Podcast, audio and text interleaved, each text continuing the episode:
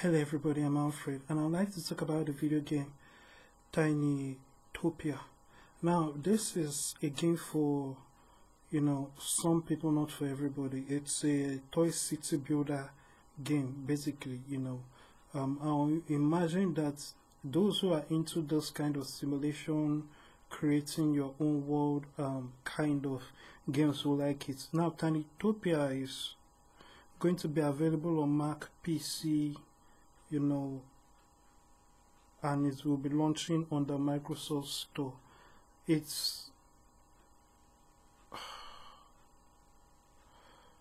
clearly made by a small studio, you know, so um, it is what it is. That being said, every game, just like every work of art, is best when it propagates or pushes forth the ideology or the teachings of the maker, aka the creator.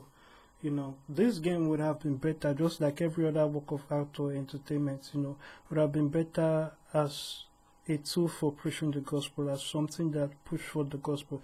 That is why we as Christians, we must push this gospel out there. We must do all that we can do to make sure that the gospel is preached and everybody gets to hear the gospel.